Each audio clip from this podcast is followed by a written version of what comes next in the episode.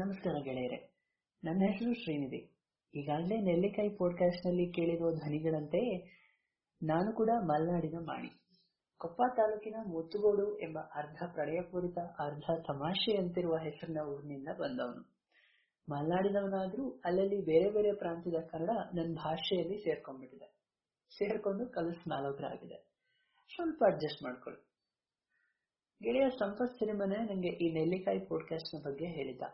ನೀನು ಏನಾದ್ರೂ ರೆಕಾರ್ಡ್ ಮಾಡಿ ಕಳ್ಸು ಅಂತಂದಿದ್ದ. ಸೋಮಾರಿತನ ಮಾಡ್ಕೊಂಡು ಸುಮ್ಮನಿದ್ದೆ ಇಷ್ಟು ದಿನ. ಆದ್ರೆ ಮೊನ್ನೆ ಒಂದಿನ ಫೇಸ್ಬುಕ್ ನಲ್ಲಿ ಪಾಡ್ಕಾಸ್ಟ್ ನ ಈ ಸಂಪತ್ತದ ಯಾವುದೋ ಧ್ವನಿಪತ್ರಿಕೆ ಕೇಳ್ತಿರ್ಬೇಕಾದ್ರೆ ನಾನು ಒಂದ್ಸಲ ಜೈ ಅನ್ಸೋಣ ಅನ್ಸ್ತು.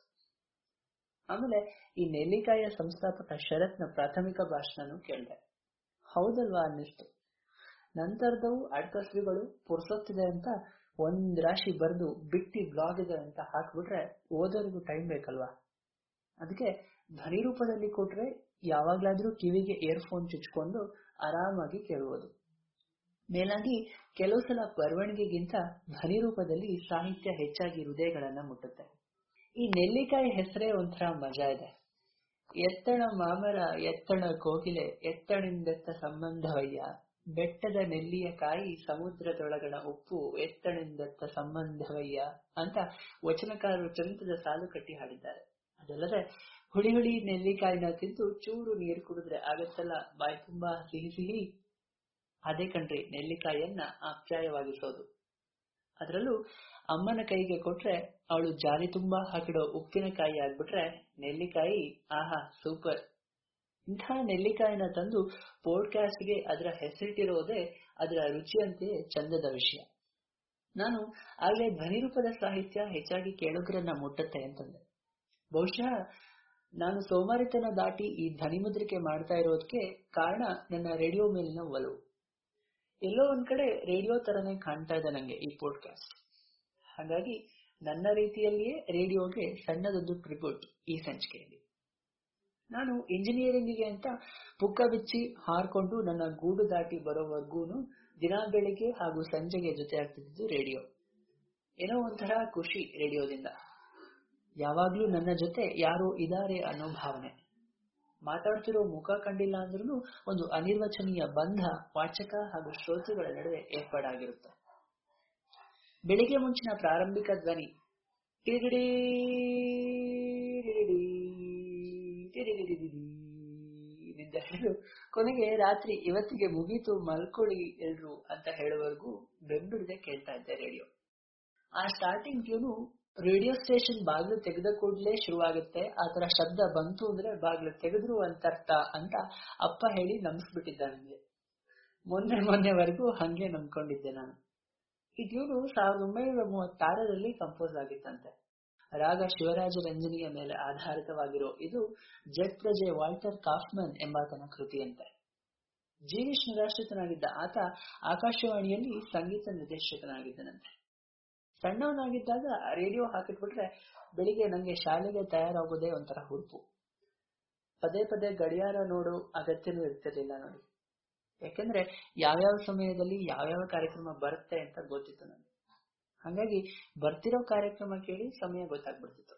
ಬಹುಶಃ ನನ್ನ ರಕ್ತದಲ್ಲೇ ರೇಡಿಯೋ ಮೇಲಿನ ಒಲವು ತುಂಬಿದ್ಯೋ ಏನೋ, ಸ್ವಲ್ಪ ಜಾಸ್ತಿ ಆಯ್ತು ಅಂತೀರಾ. ನಮ್ಮಜ್ಜ ಇರುವಷ್ಟು ದಿನ ಅವರು ರೇಡಿಯೋ ಸಂಘ ಬಿಡ್ಲೇ ಇಲ್ಲ. ರೇಡಿಯೋ ಕೇಳ್ತಾ ಕೇಳ್ತಾ ವಿಷಯಗಳನ್ನ ಆಲೋಚಿಸಿ ಯಾರೋ ಪಕ್ಕದಲ್ಲೇ ಕೂತು ಮಾತಾಡ್ತಿದ್ದಾರೇನೋ ಅನ್ನೋ ತರ ತಲೆ ಅಲ್ಲಾಡಿಸ್ತಾ ಋಷಿಯಂತೆ ಕೂರ್ತಿದ್ರು ನನ್ನಜ್ಜ. ಇನ್ನು ಈ ಕ್ರಿಕೆಟ್ ಕಾಮೆಂಟ್ರಿ ಅಂತೂ ಅಬ್ಬಬ್ಬಾ ರೋಮಾಂಚಕ. ಕ್ರಿಕೆಟ್ ನ ಮಜಾ ಮತ್ತೊಂದು ಲೆವೆಲ್ಗೆ ತಗೊಂಡು ಹೋಗುತ್ತೆ ಈ ರೇಡಿಯೋ ಕಾಮೆಂಟ್ರಿ.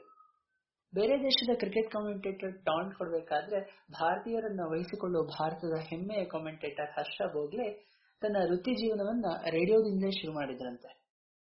19ನೇ ವರ್ಷದಲ್ಲಿ 1991-92 ಅಂದ್ರೆ ನಾ ಹುಟ್ಟೋಕ್ಕಿಂತ ಒಂದು ವರ್ಷ ಮೊದಲು ಆಕಾಶವಾಣಿಯಲ್ಲಿ ಕಾಮೆಂಟ್ರಿ ಶುರು ಮಾಡಿದ್ರಂತೆ. ಭಾರತದಿಂದ ಎಬಿಸಿ ಅಂದ್ರೆ ಆಸ್ಟ್ರೇಲಿಯನ್ ಬ್ರಾಡ್ಕಾಸ್ಟಿಂಗ್ ಕಾರ್ಪೊರೇಷನ್ಗೆ ಆಮಂತ್ರಿತರಾದ ಮೊದಲ ವೀಕ್ಷಕ ವಿವರಣೆಕಾರ ಹರ್ಷ ಅವರು. 1992 ವರ್ಲ್ಡ್ ಕಪ್ಗೂ ಮೊದಲು ಭಾರತ ಆಸ್ಟ್ರೇಲಿಯಾದ ಪ್ರವಾಸ ಕೈಗೊಂಡಿತ್ತಂತೆ. ಆತರ ಪ್ರವಾಸ ಕೈಗೊಂಡಾಗ ಇವರು ಜೊತೆಗೆ ಹೋಗಿದ್ರಂತೆ ವೀಕ್ಷಕ ವಿವರಣೆಕಾರರಾಗಿ. ಹೀಗೆ ರೇಡಿಯೋದಿಂದ ಒಂದಿಷ್ಟು ಜನ ಗಣ್ಯರು ಜನಿಸಿದ್ದಾರೆ.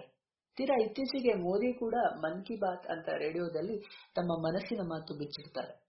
ಇಡೀ ದೇಶವನ್ನ ತಲುಪೋದಕ್ಕೆ ರೇಡಿಯೋ ಒಂದು ಪ್ರಭಾವಿ ಮಾಧ್ಯಮ ಅನ್ನೋದನ್ನ ಕಂಡುಕೊಂಡಿದ್ದಾರೆ ಅವರು. ಇಂತಹ ರೇಡಿಯೋದ ಆಕಾಶವಾಣಿ ಮಂಗಳೂರು ಕೇಂದ್ರದಲ್ಲಿ ಒಂದು ಕಥಾ ಮಂಜರಿ ಅಂತ ಕಾರ್ಯಕ್ರಮ ಬರ್ತಿತ್ತು. ವಾರಕ್ಕೆ ಒಬ್ಬೊಬ್ರು ಕೇಳು ಕಥೆಯನ್ನು ಕಾಗದದ ಮೂಲಕ ಮುಂದುವರಿಸೋದು ಈ ಕಾರ್ಯಕ್ರಮದ ವೈಶಿಷ್ಟ್ಯ. ಅದನ್ನ ಓದ್ತಿದ್ದ ಧ್ವನಿಯ ಇಂಪು ಶೈಲಿ ಅಬಬಾ ಏನೋ ಒಂಥರ ರೋಮಾಂಚನ ಹುಟ್ಟಿಸ್ತಿತ್ತು ಕಂಡ್ರೆ. ಯಲ್ಲಿ ಪರೀಕ್ಷೆಗೆ ಓದ್ತಿರ್ಬೇಕಾದ್ರೆ ಮಾಡಕ್ಕೆ ಕೆಲಸ ಇಲ್ಲದೆ ಆಕಾಶವಾಣಿಯ ರಸಪ್ರಶ್ನೆ ಕಾರ್ಯಕ್ರಮಕ್ಕೆ ಕಾಲ್ ಮಾಡ್ಬಿಟ್ಟಿದ್ದೆ, ಸುಮ್ಮನೆ ಹಂಗೆ ಇರ್ಲಿ ಅಂತ. ಹೆಂಗೂ ಕನೆಕ್ಟ್ ಆಗಲ್ಲ ಅಂತ ನನ್ ಮನ್ಸಲ್ಲಿ, ಆದ್ರೆ ಇದ್ಕಿದ್ದಂಗೆ ಆಗೋಗ್ಬಿಡದ ಕನೆಕ್ಟ್. ನಾನು ಪೂರ್ತಿ ಖುಷಿಲಿ ನಗಕ್ಷೆ ಮಾಡ್ಬಿಟ್ಟೆ. ಎಷ್ಟು ದಿನ ಬರೀ ರೇಡಿಯೋದಲ್ಲಿ ಕೇಳ್ತಿದ್ದ ಆ ವಾಚಕೀಯ ನಾಟಕೀಯ ಧ್ವನಿ ನನ್ನ ಹತ್ರನೇ ಮಾತಾಡೋದು ವಿಚಿತ್ರ ಅನ್ಸ್ಬಿಡ್ತು. ನಗು ನಿಲ್ಸ್ಲೇ ಇಲ್ಲ. ಒಂದೆರಡು ಪ್ರಶ್ನೆ ಕೇಳಿದ್ರು ನಾನ್ ನಗ್ತಾನೆ ಉತ್ತರಿಸಿದೆ. ಆಮೇಲೆ ಅವರಿಗೇನೆ ಇದ್ಯಾವುದೋ ಮಂಗ ಕಾಲ್ ಮಾಡ್ಬಿಟ್ಟಿದೆ, ಸುಮ್ನೆ ನಗ್ತಾ ಇದೆ ಅಂತ ಅನ್ಸಿ ಕಟ್ ಮಾಡು. ಅದು ನನ್ನ ನೆಚ್ಚಿನ ಆಕಾಶವಾಣಿಯ ಜೊತೆಗಿನ ನನ್ನ ಬಂಧ. ಆಮೇಲೆ ಒಂದಿನ ನಾನು ಹಾಗೂ ಸಂಪತ್ತು ರಸಪ್ರಶ್ನೆ ಒಂದಕ್ಕೆ ಆಕಾಶವಾಣಿ ಕೇಂದ್ರಕ್ಕೆ ಹೋಗಿದ್ವಿ. ಪ್ರೈಸ್ ಏನು ಬಂದಿಲ್ಲ, ಆದ್ರೆ ಹೆಂಗೆ ಲೆಕ್ಕ ಹಾಕಿದ್ರು ಜಾಸ್ತಿ ಅನ್ನುವಷ್ಟು ಟಿಎಡಿಎ ಕೈ ತುಂಬಾ ಕೊಟ್ಟು ಕಳಿಸಿದ್ರು. ನಂಗೆ ಹೋಳಿಗೆ ಜೊತೆಗೆ ತುಪ್ಪನೂ ಸಿಕ್ಕಂಗಾಯ್ತು.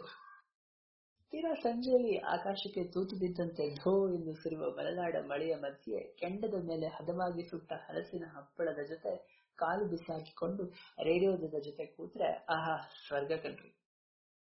ಸಾಕಿಷ್ಟು ರೇಡಿಯೋದ ಪುರಾಣ ಕೇಳ್ತಾರಿ ನೆಲ್ಲಿಕಾಯಿ ಪಾಡ್ಕಾಸ್ಟ್. ಯಾಕೋ ಸುಮ್ಮನೆ ಬೇಜಾರಾದಾಗ ಕೇಳಿ ನಮ್ಮಗಳ ಧ್ವನಿಯನ್ನ. ಬೇಜಾರು ಸರಿಯಾಗುತ್ತೆ ಅಂತೇನಲ್ಲ, ನಮ್ಮ ಕಾಡು ಹರಟೆ ಪುರಾಣದ ಮುಂದೆ ನಿಮ್ಮ ಬೇಜಾರಿನ ಕಾರಣನೇ ಪರವಾಗಿಲ್ಲ ಅನ್ಸ್ಬಿಡುತ್ತೆ. ನೀವು ಕೇಳಿ ನಿಮ್ಮವರೆಗೂ ಕೇಳಿಸಿ ನೆಲ್ಲಿಕಾಯಿ ಪಾಡ್ಕಾಸ್ಟ್. ನಮಸ್ಕಾರ.